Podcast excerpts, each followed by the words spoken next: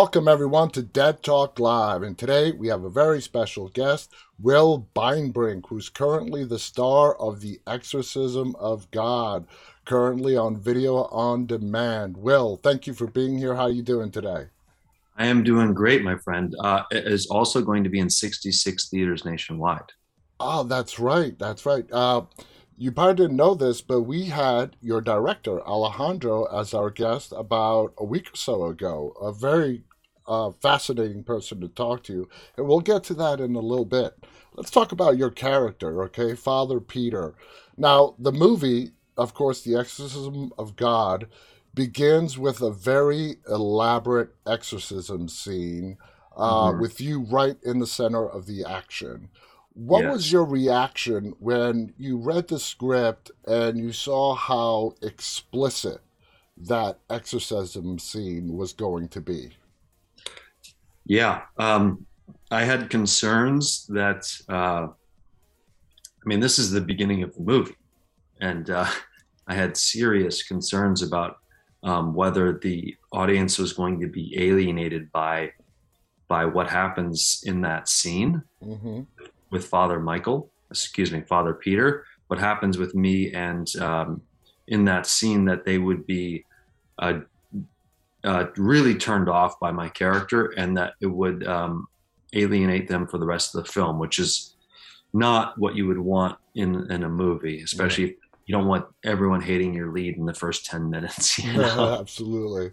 So um, I feel like that was a, that's a really fine line um, within a scene to have such a such a traumatic experience happen and to be able to have empathy for that character within that experience and be be actually hopefully more invested in that character and the story than you were before that scene happens instead of more turned off yeah. and i feel like i feel like we we achieved that i feel like most people are not disgusted by father peter Mm-hmm. Uh, they uh, seem to have um, confusion and and uh, are not sure what's happening, but they're not they're not repulsed and not disgusted, and they are interested uh, in finding out what happened.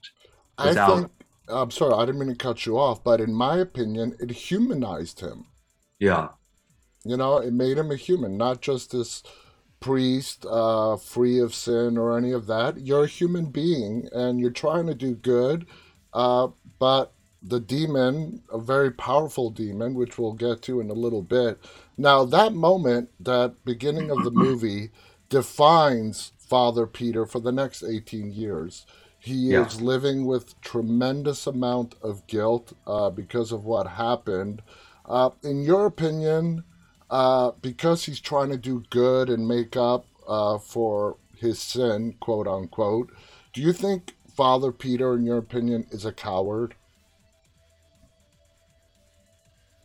I don't. I, I think he is. Um, he is someone who is idealistic and and is looking at all sides and who deeply cares about having the most impact and benefit for the people that he's serving.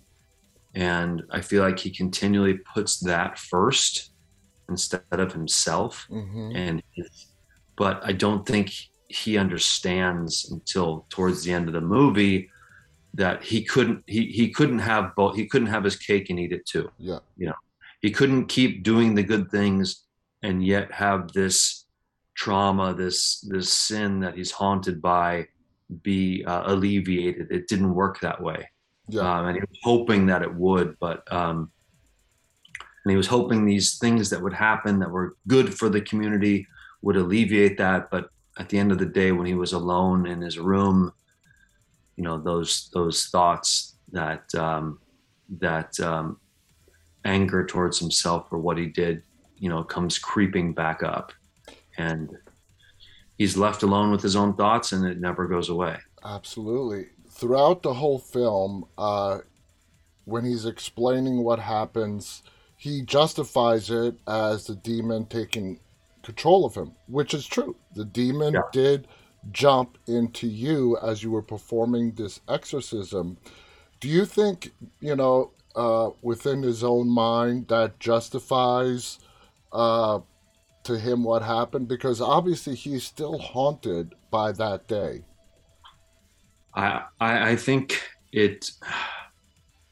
I don't think it justifies it for him. I think he, I think he feels like he could have done better and he should have done better and he should have been able to stop it sooner. Mm-hmm. But in scenes where this becomes more of an issue, he he he does he does uh, I would say humble himself to the fact that he tried the best he could and and wasn't able to to to win, mm-hmm.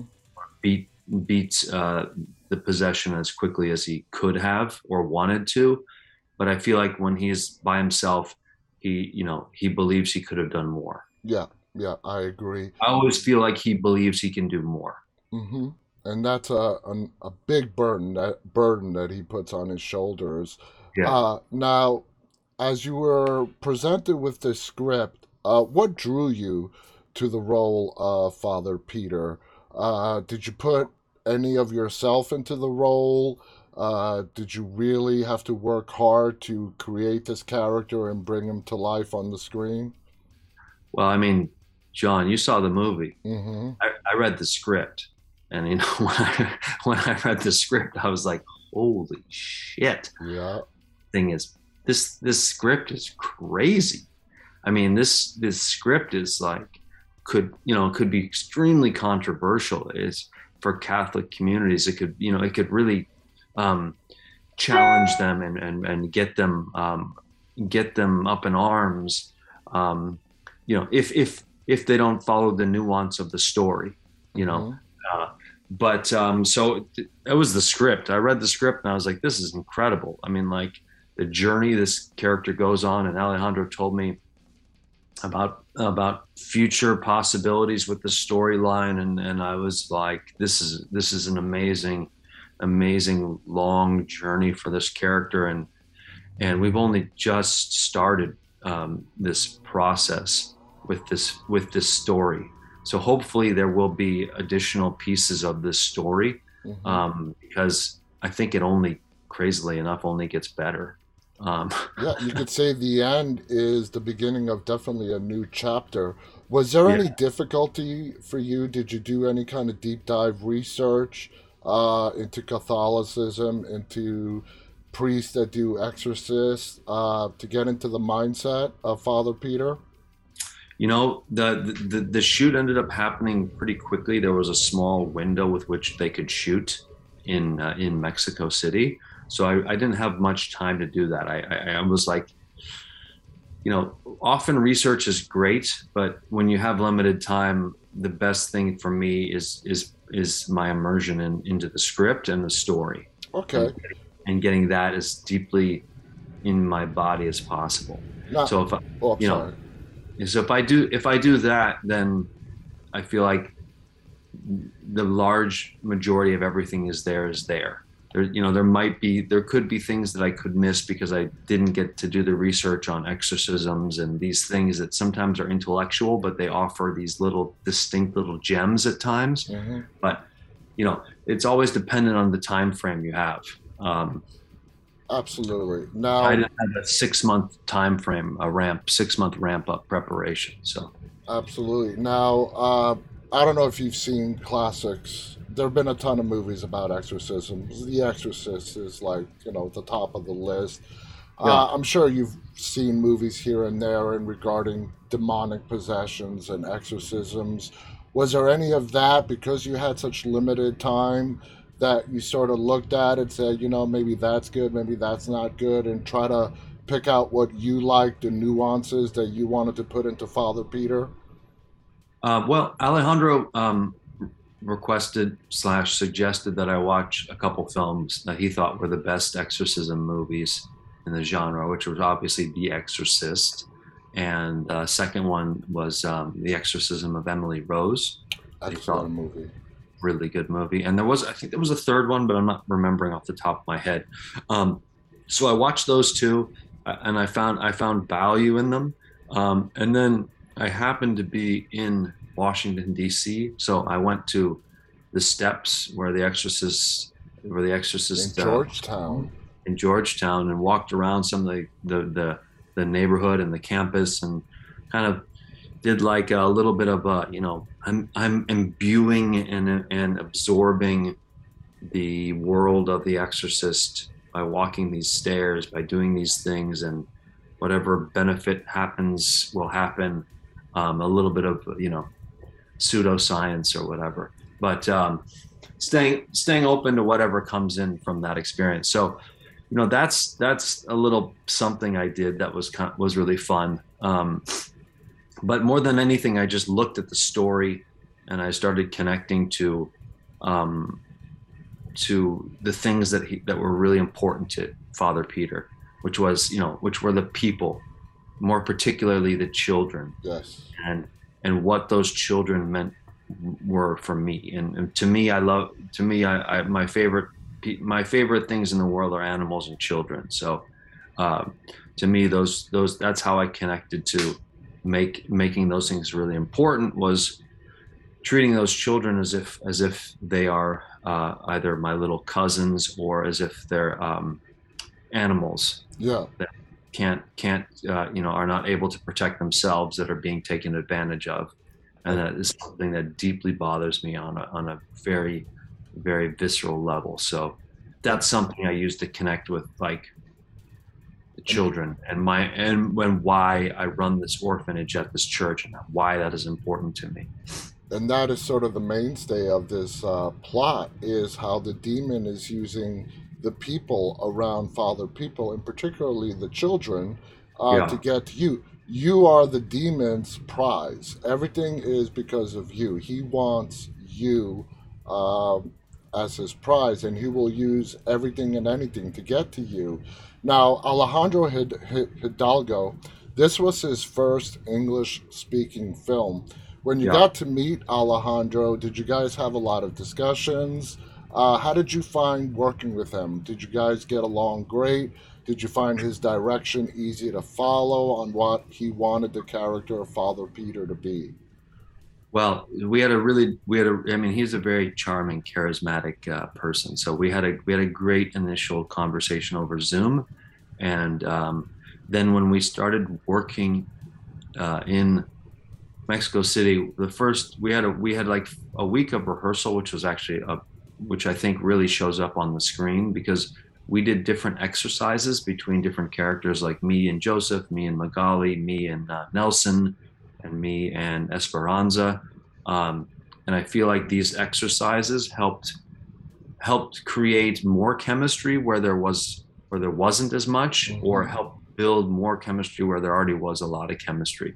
Um, so that was a great that was a something that I was really uh, impressed by and um, happy that he did because those types of exercises and that type of detailed relationship building can really help uh, a film uh, when people watch it and go, man, they, they look like they've known each other for years. They have they have such great chemistry. They're just connected to each other. They you know they look like they know they know each other's thoughts. I mean, it's like it's it's you know so fortunately he, he cast really good actors mm-hmm. who were really open and um, and uh, you know were committed to the project. So I think that was something that he did really well. And also he's just a great director. I mean, the dude wrote this thing he directed this thing. He's got a great eye and taste in terms of the way something looks, the way the camera moves, and it's you know he's just, he's just a he's just a I think he's a, an incredible director who I'm, I'm I can't wait to see what other movies he he comes up with because the guy's a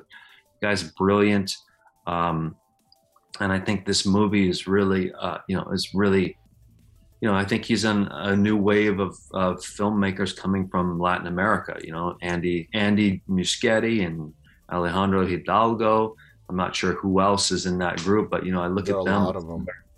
I look at them similar to like Guillermo del Toro and you know Alfonso Cuarón and Inarritu in a way. You know, like maybe Hidalgo is more like the Guillermo or something where he's just mm-hmm. in horror, but I know he wants to do other things as well. Absolutely. Uh, he is a great director, and it was fascinating to talk with him. Now, the film shows, it gets very graphic in regards to the portrayal of the demon and the legion of demons, which is not something that we see in other movies. They're yeah, they're they're often referenced like the legion and so on, but in the exorcism of God, we actually get to see them. Were there mm-hmm. any moments on set uh, because of Alejandro and how he brought everything to life, uh, especially inside the indoor scenes inside the prison and the asylum that kind of freaked you out a little bit? I love that question, but I have to answer no. Okay. I mean, I mean, it makes perfect sense. I mean, to me, no. Uh, you know, um, I felt like I'm playing. I felt like I'm I'm I'm in a in a situation where none of this is is uh, real. I, I, don't I don't really believe in that on a personal level. Um, though I did have an experience when I was a child, at like the age of ten, on a Sunday morning after church, where I felt like um, a really dark force entered my body and stayed in my body, and I don't know if it's ever left. Wow. Um, but I felt like I felt like the devil's come, the devil's entered me or something. It was it was a weird experience, but I felt like a wave of darkness kind of come inside my mouth and take over my body. Wow, that must really freaked you out. Now, Joseph Marcel, who plays Father uh, Michael and is yes. Father Peter's mentor, what was it like to uh, work with uh, Joseph Marcel, who has a comedic background? Here mm-hmm. we all know him as Geoffrey from The Fresh Prince of Bel Air, very famous, very popular, great guy, yeah. funny. Now he's taking on this role as a unconventional Catholic priest. And one of the lines that sticks out to me in the movie is when your your character asks him, "How am I going to do this?" and he basically tells you, "Don't ask God for help, but be God yourself." Yeah. A very powerful moment. Explain that interaction with Joseph and what was it like to work with him? Well, jo- first, I'll, I'll, answer your questions in the opposite way. Um, I love Joseph. He was he was great to work with. Um, we we spent we lived in the same house together, so we got to spend a lot of um, uh, time together. Whether sometimes we'd be eating breakfast together or lunch, and we'd work on some we'd rehearse several scenes together on the roof or sometimes on location we would. So i feel like we had a, a really great relationship and i already highly respected him as an actor and i didn't know that he's a he's a he's a classically trained uh, theater actor who's been doing plays at the globe. He's a member of the company there uh, and he's been doing that for years so that also was was a, a really wise choice by alejandro because i feel like this movie is in some ways almost like a classical theater piece because of the dialog mm-hmm. because of the, the commitment and the level of stakes. Yes, it's a horror film, but it has the stakes are so high and it's so elevated in terms of the language in a way mm-hmm. and formal at times that it has it has like a, an elevated classical sense of language. So I thought he brought such such power and such charisma and conviction when he was um, doing doing actions, whether he's exorcising somebody or you know um, putting putting his emphasis on something to stop something. So I loved him. I loved him and his work, and I loved him as a person. And in that scene, you know that that's that's kind of the in a way such a powerful scene because it, it's similar to what it is in life. I feel like like you can't wait on in spirituality. You can't wait on God or the spirituality to come to you, you need to believe that you are the one, you are mm-hmm. the source. Yeah. And I feel like that's that's a that's a lesson for all of us in terms of if we want to change the world, we can't wait for it to change. You have to be the source. You have to you have to be the one who takes the mantle and and and it's almost like self self declaration. Exactly. Uh, we're uh, pretty much out of time, but I want to ask you one last question. Yeah. At the end of the film, you are faced with a very critical decision to make. Uh, yeah. You make a what can be considered a rat, uh, righteous sacrifice to save the people around you. Do you think Father Peter saw that uh, as a sacrifice, and did he realize the consequences of his decision uh, moving forward? Um, it's a tough one, I know. Yeah, I think he's in he's in he's in a situation that there is no right answer. Yeah. Uh, there is no right answer. So the answer he took was the right answer was to be there for other people more than himself. Mm-hmm. And that's the choice that he made, which I feel like as as a priest is choosing others above yourself is another is a is a final act of uh, I don't want to call it a martyr, but the final act of of of of being a, a good human being, Mm-hmm. being someone who puts others first. And I feel like so that's the choice he made. I think that was the the choice that um, He really did not have any other choice. He was in a bad spot. No, yeah, he's in a horrible spot. Yeah. You know, he's he's he's in a no-win situation. I'm I'm happy that he's able to do some negotiations there to make to sweeten the deal, but um, without giving in things away. But yeah, um, yeah, I feel like you know it also is really good because it um, it helps set up a possibility of another of an of another storyline of an Mhm. expanded storyline upon this same this same story. Uh, me too. And I think that would be great. I would love to see the continuation. Will, thank you so much uh, for sharing John. this time with us and giving us your insight on the film. You're amazing. I look forward to seeing a lot more of your work. Thank you again on behalf of uh, our audience. I want to thank Will. Will, it's been great. Uh, until next time, I'm sure we'll be chatting again. Guys, thank you for tuning in. On behalf of Will Beinbrink and myself, stay safe and stay walking, guys. Till next time. Bye bye. Bye, Dead Talk peeps.